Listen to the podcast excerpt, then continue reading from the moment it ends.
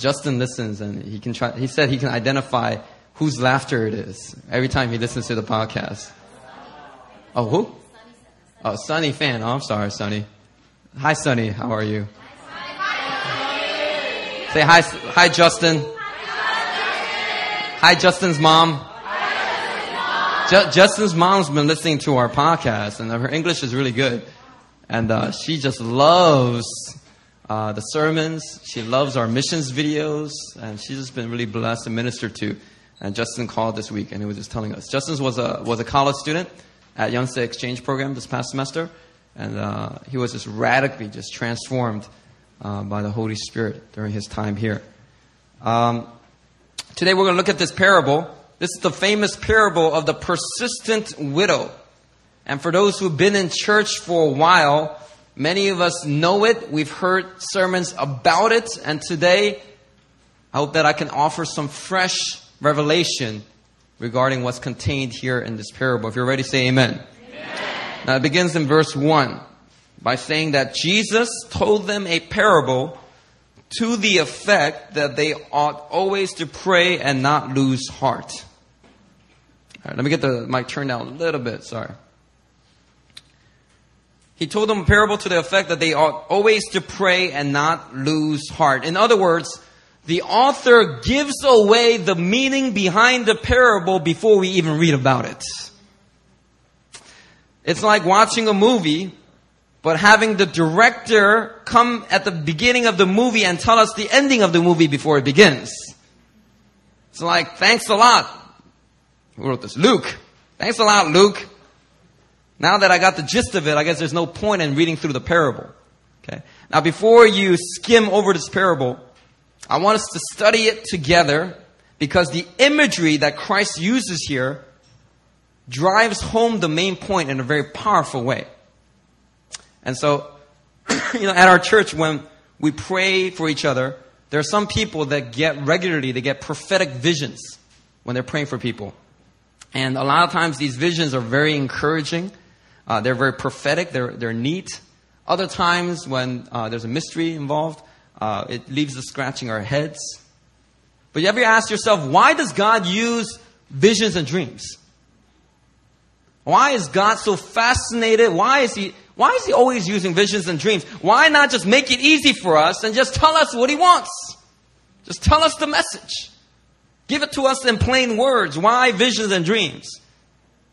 Well, I believe that God inspires prophetic visions very frequently because, first of all, God is creator and he's very creative. He can give the same message in a million different ways. And he, he, he just does it because he can. Because he's God. But I believe also God utilizes prophetic visions because the main message can be driven into your heart more powerfully when God utilizes images, visions, stories, allegories, and parables rather than just words. For example, the message, God loves you no matter what, is a simple message, and when it's spoken over you, it may not evoke much emotion, although you understand what it means.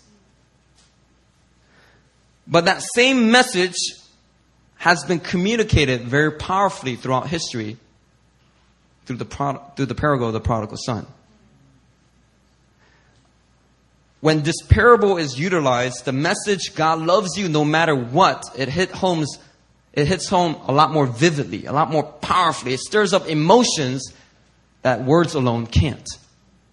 So I believe these are some of the reasons why God utilizes parables, visions, dreams, allegories. So the message here, you ought always pray and not lose heart. It's a good message. But I believe that this message will hit you more powerfully after we're done taking apart the parable. The point of parables is not for you to just figure out the main point. It's for you to get that main message deep inside your heart so that you're walking in it and living it. Amen? Amen. So let's go ahead and look at this parable. Verse 2.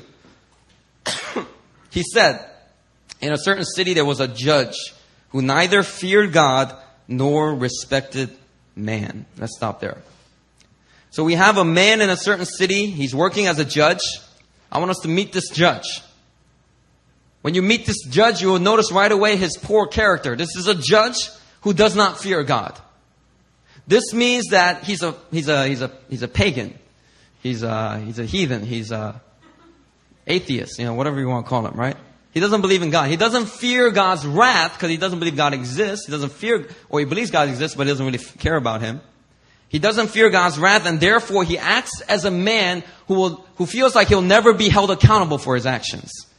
So he does a lot of selfish things. He does a lot of careless things.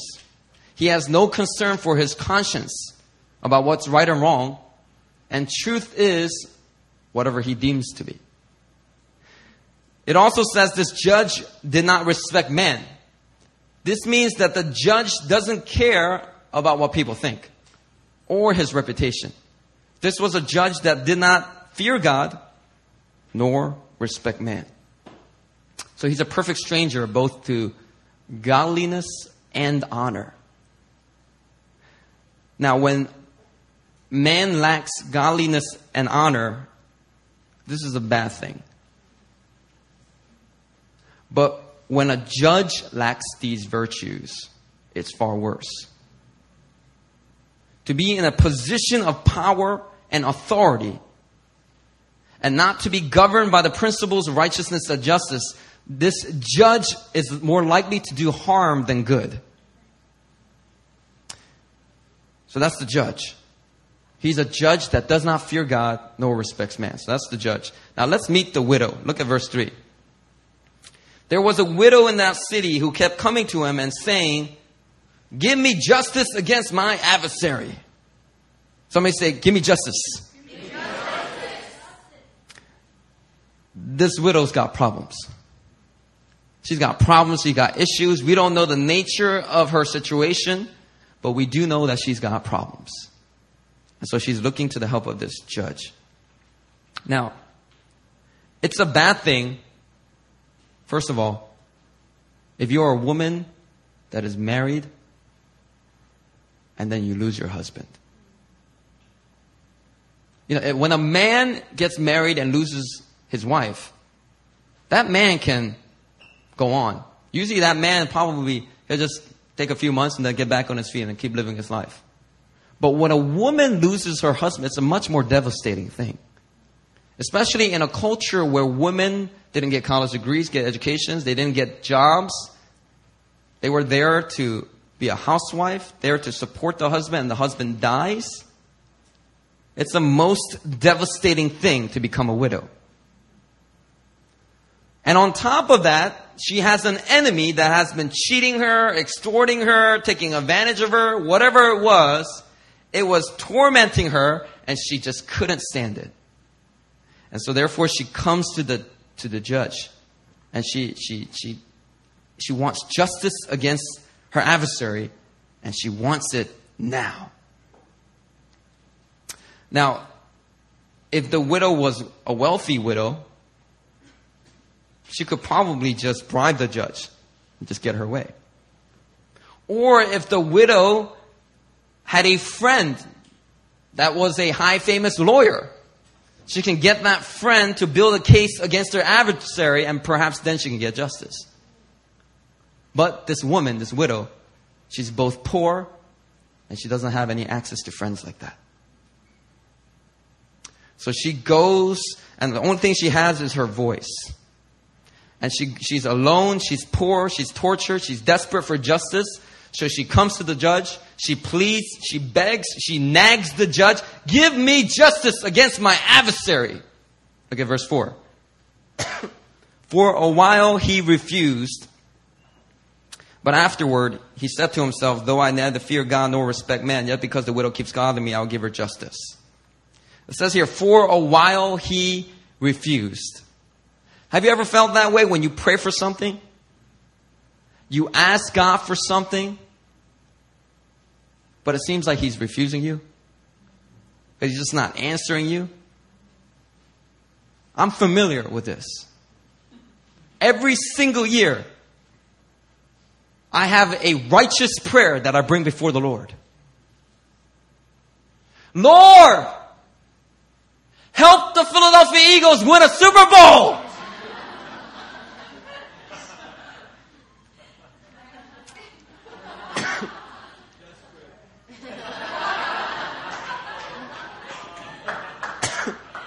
And for a while, God has refused my petition.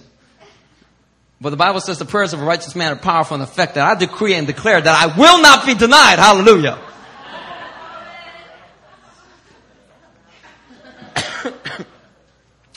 anyway, um, looking here at verse 4 and 5. The judge says to himself, though I neither fear God nor respect man. He refuses for a while, but this woman keeps coming to him. So he says to himself, though I neither fear God nor respect man, yet because this woman keeps bothering me. Man, this woman is annoying. She's obnoxious. Woman, go home. Leave me alone. Stop. How did you get my phone number? How did you get my email? Leave me alone because she keeps bothering me. I'll give her justice so that she will not beat me down by her continual coming. Eventually, the persistence of this widow was so intense that the judge gives her justice just to get rid of her.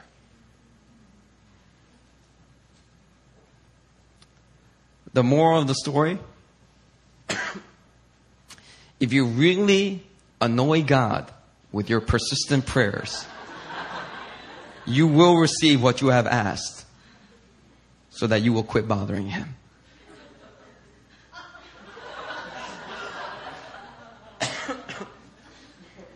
Now we got to be careful here because without you carefully examining this parable, that's what some of us will automatically assume.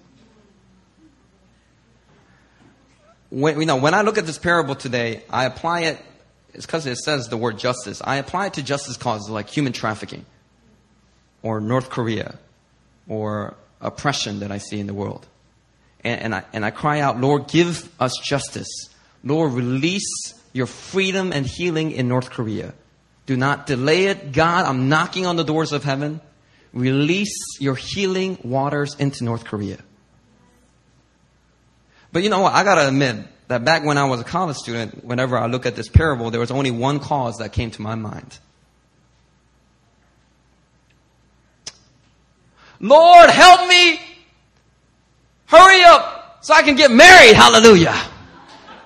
Okay, that was the only cause that came to my mind whenever I read a parable like this. Okay. Call me selfish or shallow, alright? But that was, that was, that was what I used to think about a lot. I would say, Lord, quicken the day of my marriage. Lord, prepare me to be a wonderful husband. Lord, prepare my bride. I used to pray this all the time. And I would, when I would pray this, I would be like, man, Christian, you shouldn't be spending so much time praying about this. Pray for other things. Pray for your friends. Pray for your family. Well, you're spending too much time praying about this. And whenever I start thinking that, I was like, no, remember the parable.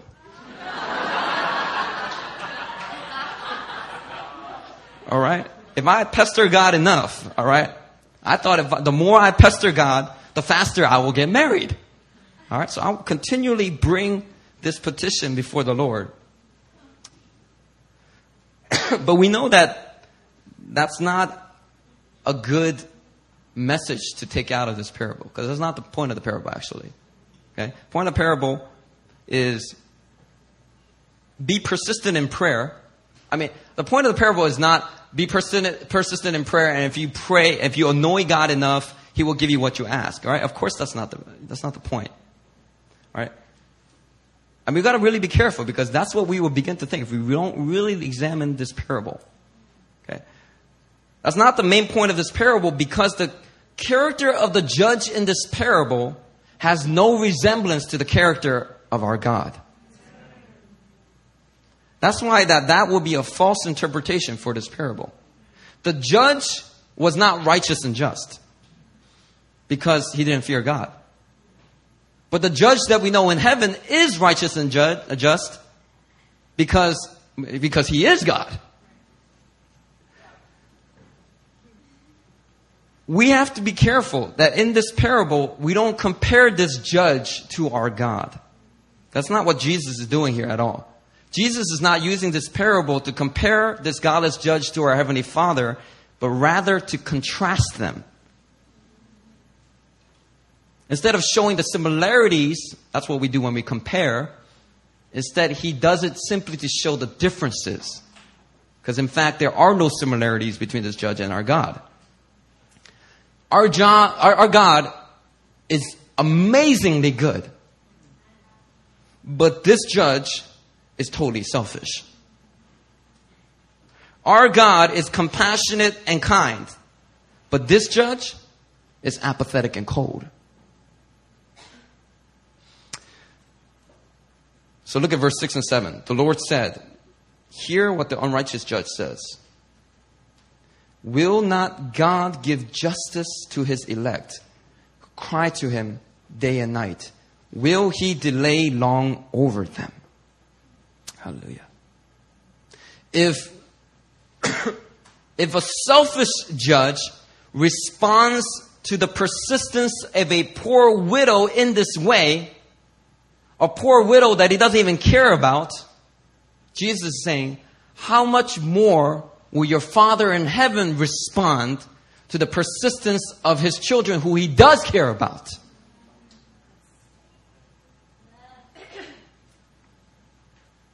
This parable is not urging us to pester God until he acts. It is saying that we simply need to persist because God is a good and loving Father. He is a good and righteous judge. He is ready to act. The unjust judge responds reluctantly. Oh man, let me get rid of her. But our God is ready to respond swiftly. Amen? Especially when it comes to justice causes that we see on the earth. Especially when it comes to North Korea. Our God is ready to act swiftly. Now, although the unjust judge here, he refuses this widow for a while, our God, he will never refuse us. Especially when it comes to justice, and especially when it comes to dealing with our adversary, the devil. God, he will not refuse us. In fact, whatever looks like a delay is simply a setup for our breakthrough, for God to release his response to our persistence. Thus, we ought always to pray and never lose heart. Amen? Amen. but I believe this parable contains another contrast that preachers often overlook. And that's the contrast between us and the widow. You know, the Bible says that God has a big heart for orphans and widows. Why does, why does the Bible say that? Why not for expats and short people? I mean, why is it for widows and orphans? Why God have such a big heart for widows and orphans? Why? Because being a widow, if you didn't really think about it, let me tell you about it right now. Being a widow is one of the toughest situations to face on the earth. Depending on the culture, the severity of this will depend. It, it will depend on the culture, but in certain cultures, a widow has no source of income. She has no way to get a job. And thus, widows, they live in poverty. A lot of them are very poor. And if they have children, they have to raise the children alone. And if the widow is childless, then she has no way to have children and continue and start a family. A widow is dependent on the help of others. A widow, uh, there's a stigma, a social stigma attached with widows many times. A widow is vulnerable and defenseless, and many times evil men, they take advantage and they exploit and they extort widows. And therefore, the Bible says God has a big heart for widows and orphans. He has a big heart for those who are vulnerable, defenseless. When no one will take up their cause, our God will take up their cause. Amen? Amen. Uh, you know, we need to have that same heart. We need to have that same heart. Now, praise the Lord, John Michaels, uh, he's not here anymore at this campus, but you know, he just came back from a U.S. trip. And, you know, John Michael, man, he's not particularly fond of children. Not the, from what I can tell. You know? But man, he is in there, obedient. He lived inside the orphanage for many years. I, he is manifesting the heart of our Father. Our God has a big heart for widows and orphans. Being a widow is tough. And I'm coming back to this passage here. In the parable, just as the unjust judge had nothing in common with God, have you ever thought about the fact that we have nothing in common with the widow?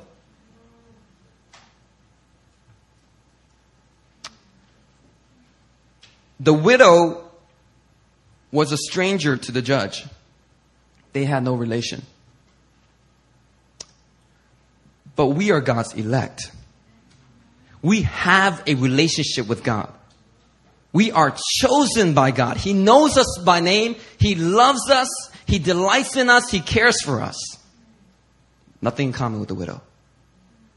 The widow was told to keep her distance. Hey, woman! Hey, I saw you yesterday. All right? I remember you. Man, get, can you stay away? Yo, bodyguards. Yo, yo, get that woman away from me. Okay? The widow is told to keep her distance.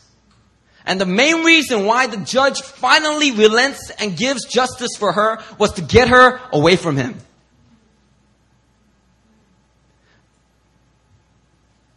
But the church, we come to a judge that invites us to draw near to him. He, he invites us to draw near to him with confidence and boldness. We come to a judge that teaches us don't just call me judge, call me Abba Father. We got nothing in common with this widow. In this parable, there's only one widow with one voice. But in the church, there are multitudes of saints crying out, many voices as one for the same cause. The Bible says in Matthew 18, 19 that if two of you agree about anything on earth, it will be done by my Father in heaven. We have nothing in common with this widow. This widow had one lonely voice. I don't care if you feel lonely, but I'm telling you today, brothers and sisters, if you are in the church, you, if you're a part, you're a member, you're a member of the body of Christ, you are not alone. And you know what? If you are carrying that prayer concern, or you've been carrying that justice cause by yourself, you need to stop carrying it by yourself. Give your brothers and sisters an opportunity to give voice to the concerns that you're bringing before God. Because you're not alone. We have nothing in common with this widow. The widow she had no friend. She had no lawyer that could, that could speak on her behalf to add force to her petition. But the Bible tells us that we have an advocate with the Father. His Son, Jesus Christ, whoever lives to make intercession for us before the throne of the Father. He adds force to our petition. Hallelujah.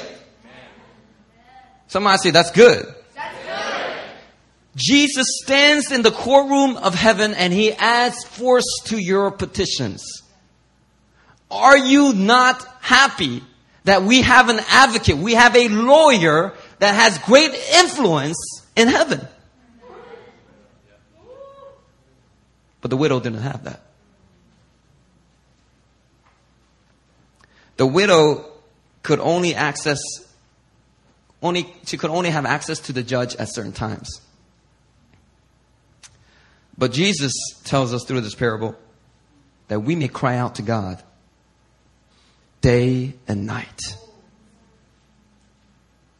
We got access to the throne room of God day and night. 7 11, 24 7. It's always open. Hallelujah.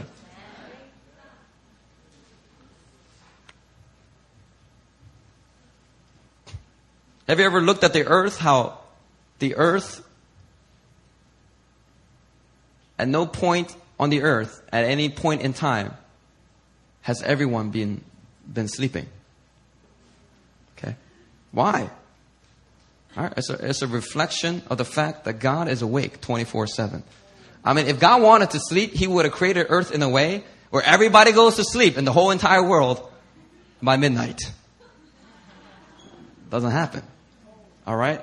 when people are waking up, when people are wake, waking up in, in uh, no, when people are going to, let me do this right.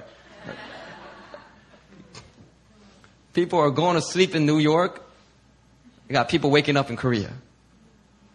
And that's the best example I'll give. All right. God is always awake. The Bible says God does not sleep. He's always available for you, day and night, day and night. But the widow, widow didn't have that kind of access. The widow's persistence was annoying to the judge. She had this fear that her persistence may actually provoke the judge to oppose her and ignore her. But our persistence is not annoying. Hallelujah. Our persistence is pleasing to the Lord. Amen? Yes. It is pleasing to the Lord. The prayer of the righteous is his delight. Therefore, we put great hope in prayer because the pro- Bible promises that prayer is both effective and pleasing to God. Hallelujah. But the widow,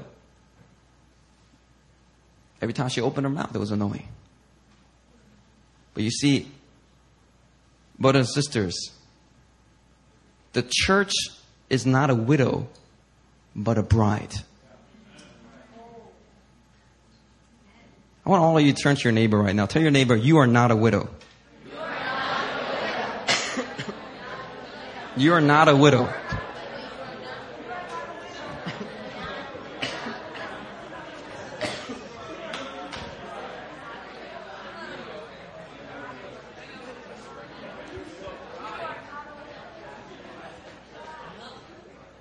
Jesus gives us two contrasts in this parable. It makes this parable doubly powerful. Jesus gives us two contrasts. And you know, we need to shift our perspective, not just on how we see the judge, but on how we see ourselves.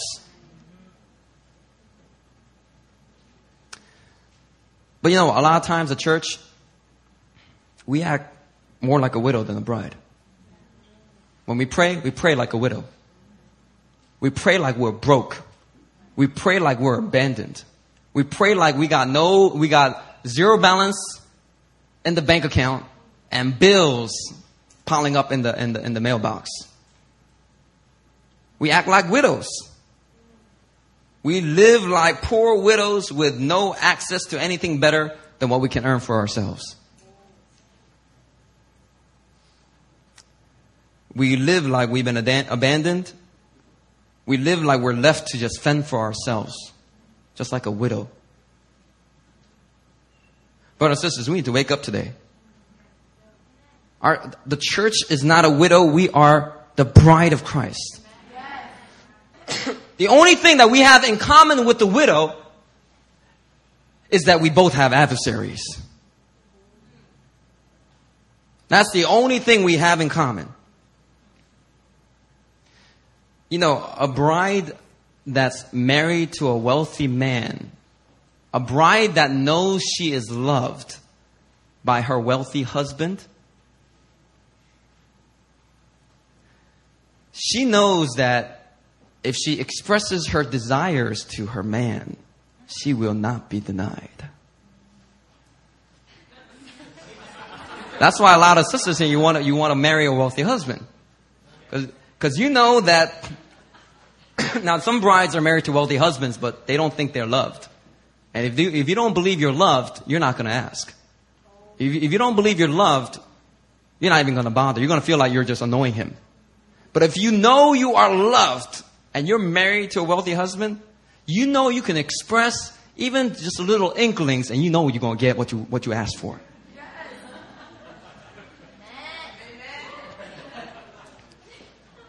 Such a bride knows that she can express her most deepest desires and she will be hers. She will not be denied. Now, I was just thinking, when Aaron and I, we were engaged, we were engaged for about a little less than a year. We were engaged for like maybe eight months, right? We were engaged for about eight months. And uh, I was thinking, during that time when Aaron was engaged to me, if Erin started to act and behave in a way that demonstrated that I had suddenly died. Like if she started to behave like, you know, I'm engaged to Christian, and but but then she knows she's engaged to me, but she starts to act like she has nothing to look forward to. She starts to act like, uh, oh no, I gotta start like like paying, uh, uh squeezing all my uh, savings and and hoarding all my wealth because uh, Christian uh, is not going to be able. He doesn't want to provide for me. He doesn't want to. Uh, I got to go and find a nice apartment. You know, like she starts getting all anxious and just acting like she doesn't have a husband that's going to take care of her. Like if she started acting that way,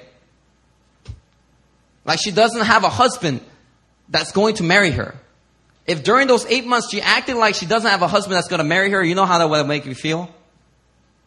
First of all, that would make me feel dishonored. I'd be like, girl, don't you know I'm gonna take care of you?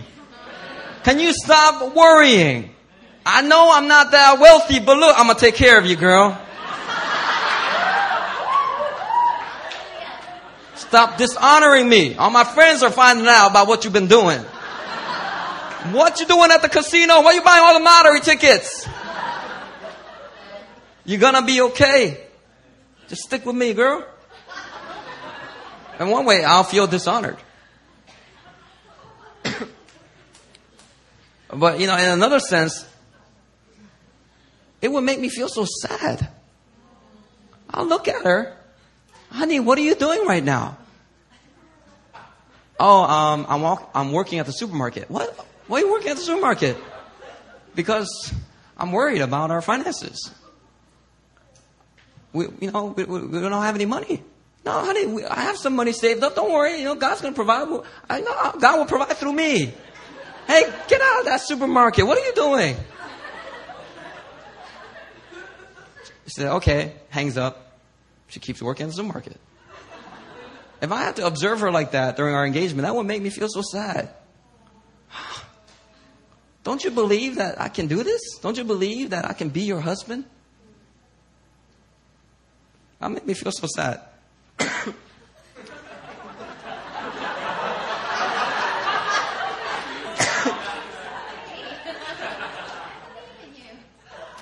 Um, I'll tell you the real story. That's not how Erin acted when you were engaged. Erin was a fiance that was confident that she was getting married.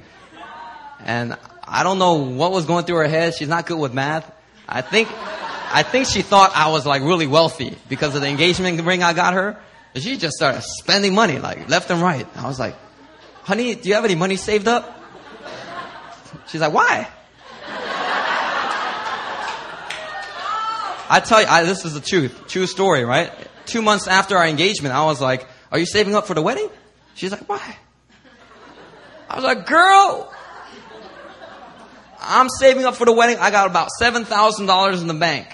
How much you got? She said, Oh, I guess I should start saving too. because our, our, both our families were having financial hard times. So, you know, we, we just kind of had to do what we had to do. Anyway, she was confident, man, that, that, that I was going to take care of her. Brothers and sisters, we are not widows, we are brides. We are brides that are engaged to the King of Kings. We are not widows because our groom is not dead. He died, but check this out. The Bible says that on the third day he rose again and is living to make intercession for you. We're not widows, so stop acting like we're widows.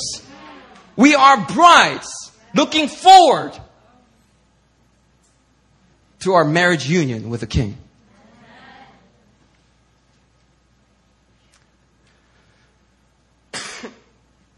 you know, the Bible, in the Bible, there's a story of David. And David was offered the daughter of Saul for marriage. So David said, Man, I can't just marry your daughter. You're the king. I can't just marry your daughter. Let me pay a price. Let me pay a bride price for your daughter. So Saul's like, All right. Hmm. I don't like you. So how can I get you killed? All right. Bring me back 100 foreskins of Philistine warriors. Okay. For those who don't understand what I'm talking about, please ask your neighbor later. Because I've been, I've been, I'm getting too much heat for being politically incorrect up here. All right. He had to get 100 foreskins. So you know what David did? He went out and he got how many? 300 foreskins. Put them in a bag. I mean, he's probably covered in blood. He probably did it in one, one, one battle. Can you imagine? That's sick, right? But David's thinking, this is love. I'm so romantic. My wife's gonna love me when she hears what I went, went through for her.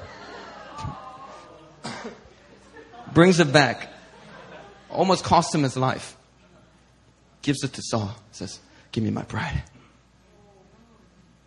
And Saul said, wow. Um, honey, come on out. and, and she, he had his bride. When I was courting Erin, I also had to pay a bride price to marry her. And that's, we still have that today. But oftentimes in American culture, it's in the form of a big fat diamond engagement ring that costs you three to five months salary. For me, it cost me over three years of fasting lunch saving up money, and then having my Apple stock go through the roof. That also helped as well. Good old Apple. God bless Apple. But I, I had to save up for many years to get that, get that, get that money ready. And brothers in here, if you're serious about marriage, you better be saving up. You better be saving up. Show to the Lord that you're really serious. Lord, Lord, hurry up, help me get married. Lord's like, all right, well, start preparing yourself. Prepare yourself financially, prepare yourself emotionally, prepare yourself. Show me I'm, you're serious, and I'll show you what I can do. Anyway, I had to pay, I, hallelujah. Sisters are like, amen. Come on. I like that point. Stay on that point. Pastor Christian, preach it.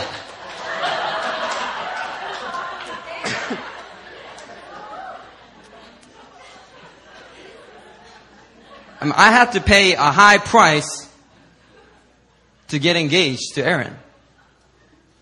David paid a very high price to get engaged to Saul's daughter.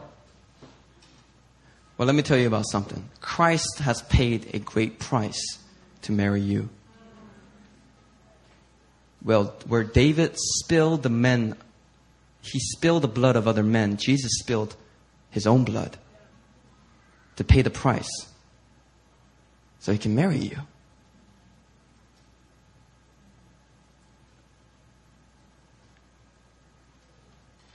And Jesus is saying, look, the price, the price is paid. You are my bride. You are not a widow. I'm with you always. And there will come a day when we will be united face to face. But look, while you're on this earth, you got to live like you're my bride. And look, there's somebody on earth here that's going to help you. He's going to refine you.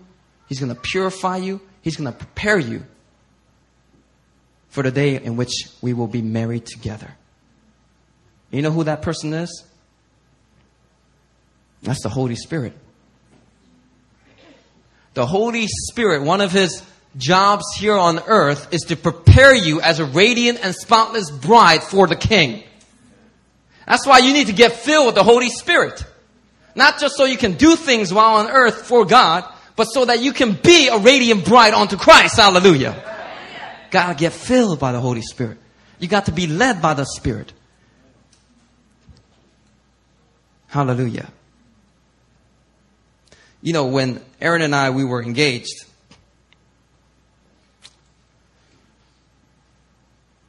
and this is why we counsel young people to have short engagements. All right? Erin and I, we were tempted in our engagement because at one point we didn't know when we were going to get married because we were all this family disagreements and they were saying, oh, three years you can get married. I know you are engaged, but you just have to wait three years. All right? You got to wait until her brother gets married first. You got to you got to wait, you know, all this stuff and all this stuff. So we're not sure when we're going to get married. So Erin and I, we're, we're, sometimes we'll just be like, uh, honey, I heard a friend went over to the U.S. embassy and they got married. And then they had a ceremony a year and a half later.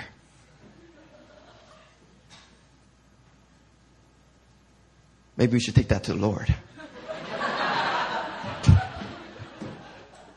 and obviously, y'all know why I was thinking that. All right? Because as your pastor, just because I'm your pastor does not mean that I don't have hormones. All right? And Erin is an attractive woman. and I am an attractive man.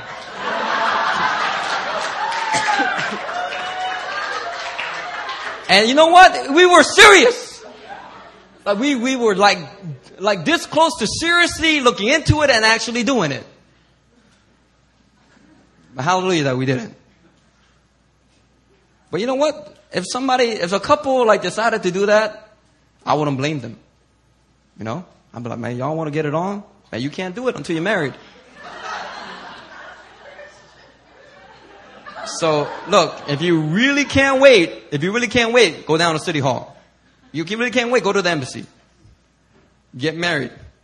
Be legally married before at least one witness. Be legally married before God and before one witness, and then, you know, y'all do what you do, and then you're gonna have to lie for like a good year or two until your marriage day. Well, that's up to you. Alright? But you know, I know friends that actually did that. They didn't wait a year, but they waited maybe a month or two. They got legally married, you know, got it on, and then they had their wedding maybe a month or two later. Now, I'm not advising that. Don't do that. Don't do that because, like I said, you're going to have to lie to your parents. And you're not going to feel good when you're doing that. All right, it's better to wait and get the honor and blessing of everybody involved. But sometimes when that's not possible, I understand there's a grace provision to do that. All right?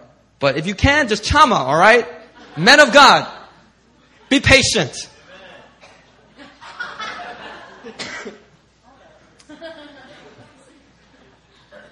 Now, why am I mentioning that?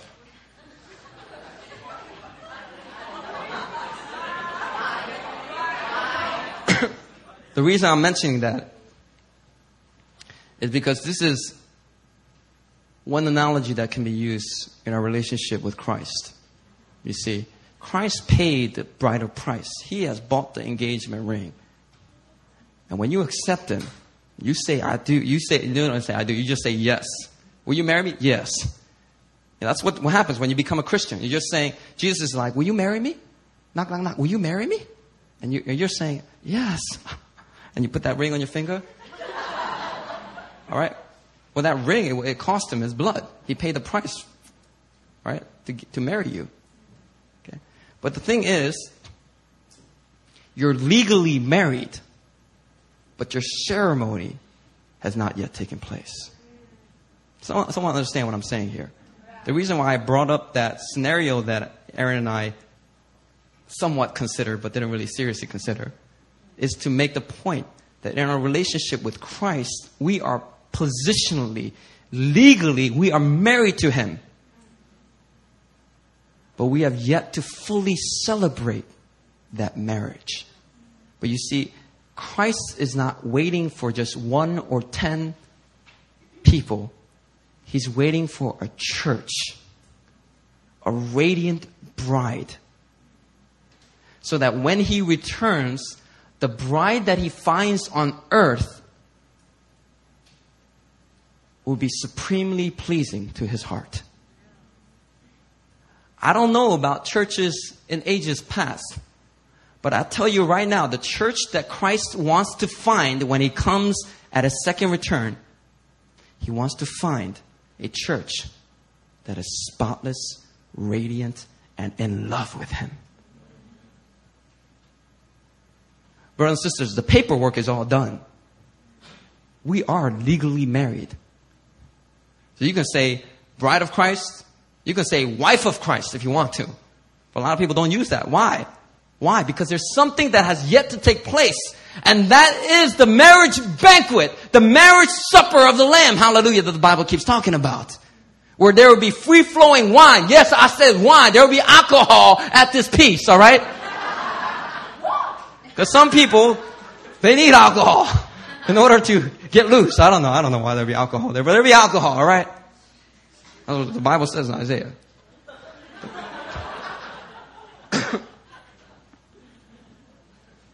what I'm trying to say is you are not widows, you are brides pledged, engaged to the King of Kings. Hallelujah. And I know the marriage, the wedding hasn't happened yet, but that does not negate the fact that you are his brides. In heaven, it's already a done deal. It's just a matter of time until you actually have the ceremony. Hallelujah. And how glorious that ceremony will be where you, we are united with him. And we celebrate like it's 1990, 90, 99. I don't know. It's going to be good, though.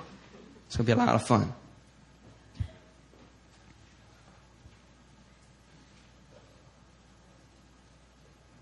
I'm close with this. Look at verse 7. and will not give God, will, will not God give justice to his elect who cry to him day and night? Will he delay long over them? For those who persist in prayer, Jesus is saying, God will not delay long. He may delay, but he's not going to delay long. Instead, it says in verse 8, I tell you, he will give justice to them speedily. Somebody say speedily. speedily. Quickly. Quickly. With the quickness. God will give justice. He may delay, but He will not delay long. He will give justice. He will open up the doors of North Korea. Hallelujah. And He will not delay. He will give justice and He will give it with a quickness. For those who persist in praying before Him, not as widows, but as brides as those who are pledged to the king and they know they have access to every resource that is in the king's house. Brothers and sisters, we ought never to give up, but always persist in prayer. Because our identity in Christ, it tells us that God will not delay. He will answer your prayers you will get married.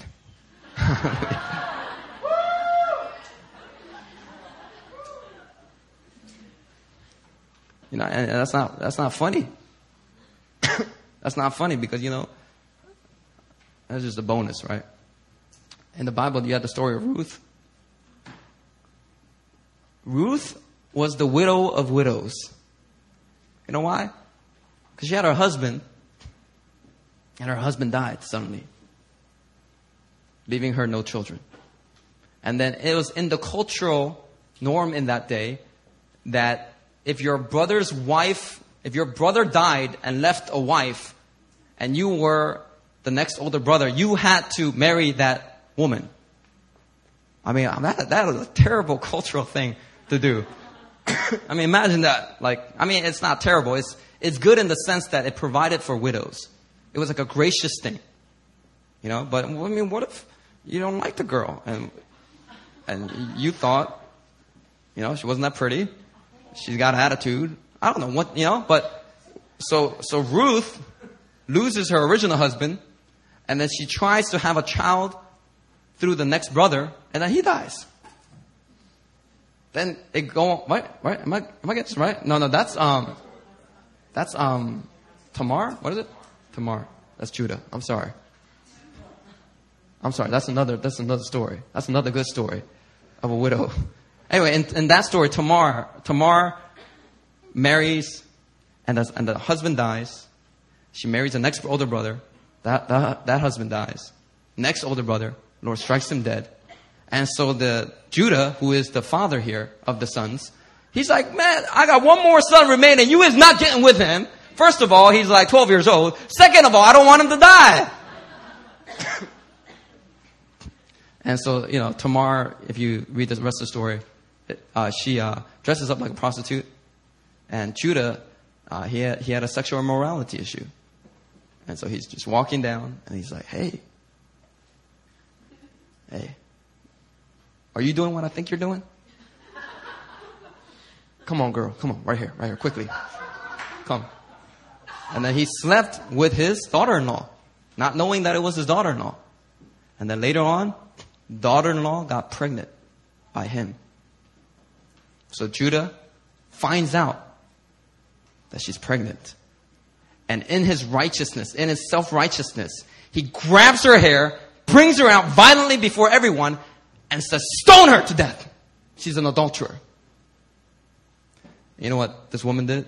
She is so witty. She's so smart. It was all premeditated. She said, Well, the, the father of this child is the man to whom these belong. And she brings out a couple articles that Judah had pledged to her because he didn't have enough money. And she says, This is the man who's the father. Judah says, Oh my goodness, that's mine. That's my cell phone. Says, Man, this, this woman is more righteous than I. All right? And the amazing thing is, Tamar was the great, great, great, great, great, great, great, great, great, great, great, great, great, great grandmother of Jesus Christ. Now, hold on. What was, why was I sharing that? oh yeah, yeah. I, man, I'm sorry, man. I got, I got, I got all defensive because oh, I don't know my Bible. Oh snap! I better. All right, shut up. Don't judge me. All right, like you don't make mistakes. All right, God ain't through with me yet. All right, I'm still learning. I'm still, I'm still studying. All right, but uh.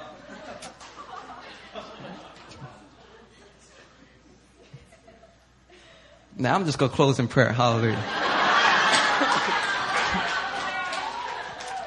All right, let's pray. Let's pray. I'm just gonna ask. I'm gonna ask the altar team to come up. Let's ask the altar team to come up.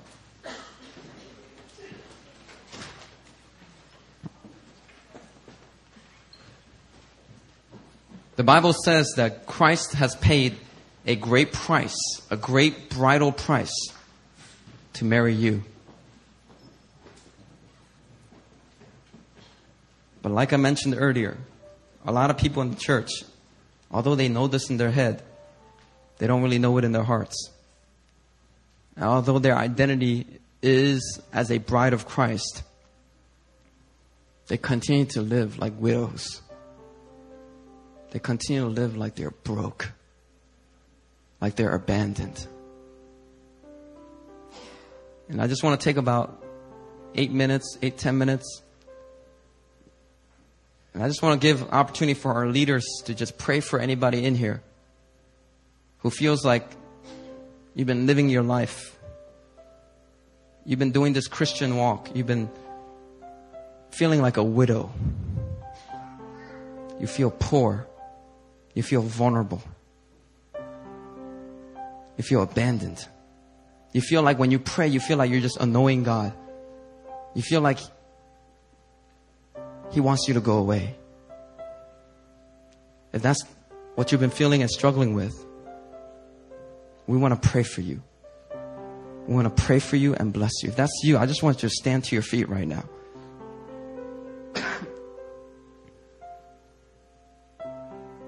You know you're a bride, but you've been living like a widow. And you want to put an end to that. Hallelujah. Anybody like that in this room? I want you to stand to your feet. And we just want to pray for you. Holy Spirit, begin to establish the identity of the bride into the heart and mind of your people today. God, we don't have to beg. We don't have to plead to get our requests heard from you. For you are a loving Father, a righteous judge. You are more than willing. You are not reluctant. God, we just want to live like brides. We're tired of living like widows. That's you. I'm going, to just ask you if you're standing up, just come out of your seats. All right. Just say, excuse me, come out of your seats, come here to the front. I would just ask the leaders here just to pray for you and just receive that. You've heard the message. Now just let the Holy Spirit bless that message and solidify it on your heart. All right, go ahead. Prayer, prayer leaders, go ahead. Start praying for people.